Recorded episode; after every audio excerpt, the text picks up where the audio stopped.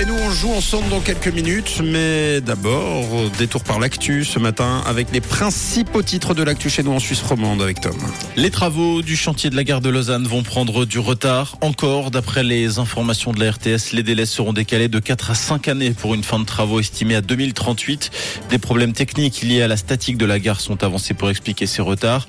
Les CFF et l'Office fédéral des transports tiennent une conférence de presse cet après-midi à Renan. Un nouveau planning des travaux doit être présenté. L'action Crédit Suisse rebondit après le soutien de la BNS. Hier à la clôture de la bourse, le titre de la banque est remonté à près de 19,2%. Le soutien affiché par la Banque nationale suisse semble avoir rassuré. Crédit Suisse qui a annoncé hier un emprunt à hauteur de 50 milliards de francs pour renforcer le groupe. Ce mercredi, la deuxième banque de Suisse a chuté de plus de 24% en bourse, provoquant l'affolement général. Et puis en France, la réforme des retraites a été adoptée hier. La première ministre française Elisabeth Borne a de nouveau fait usage de l'article 49.3 permettant de se passer d'un vote. Pour l'heure, la réforme des retraites est donc considérée comme adoptée, sauf si une motion de censure est validée par l'Assemblée nationale. Les oppositions qui le souhaitent ont 24 heures pour le faire.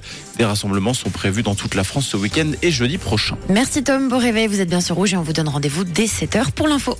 Une couleur, une radio. Rouge.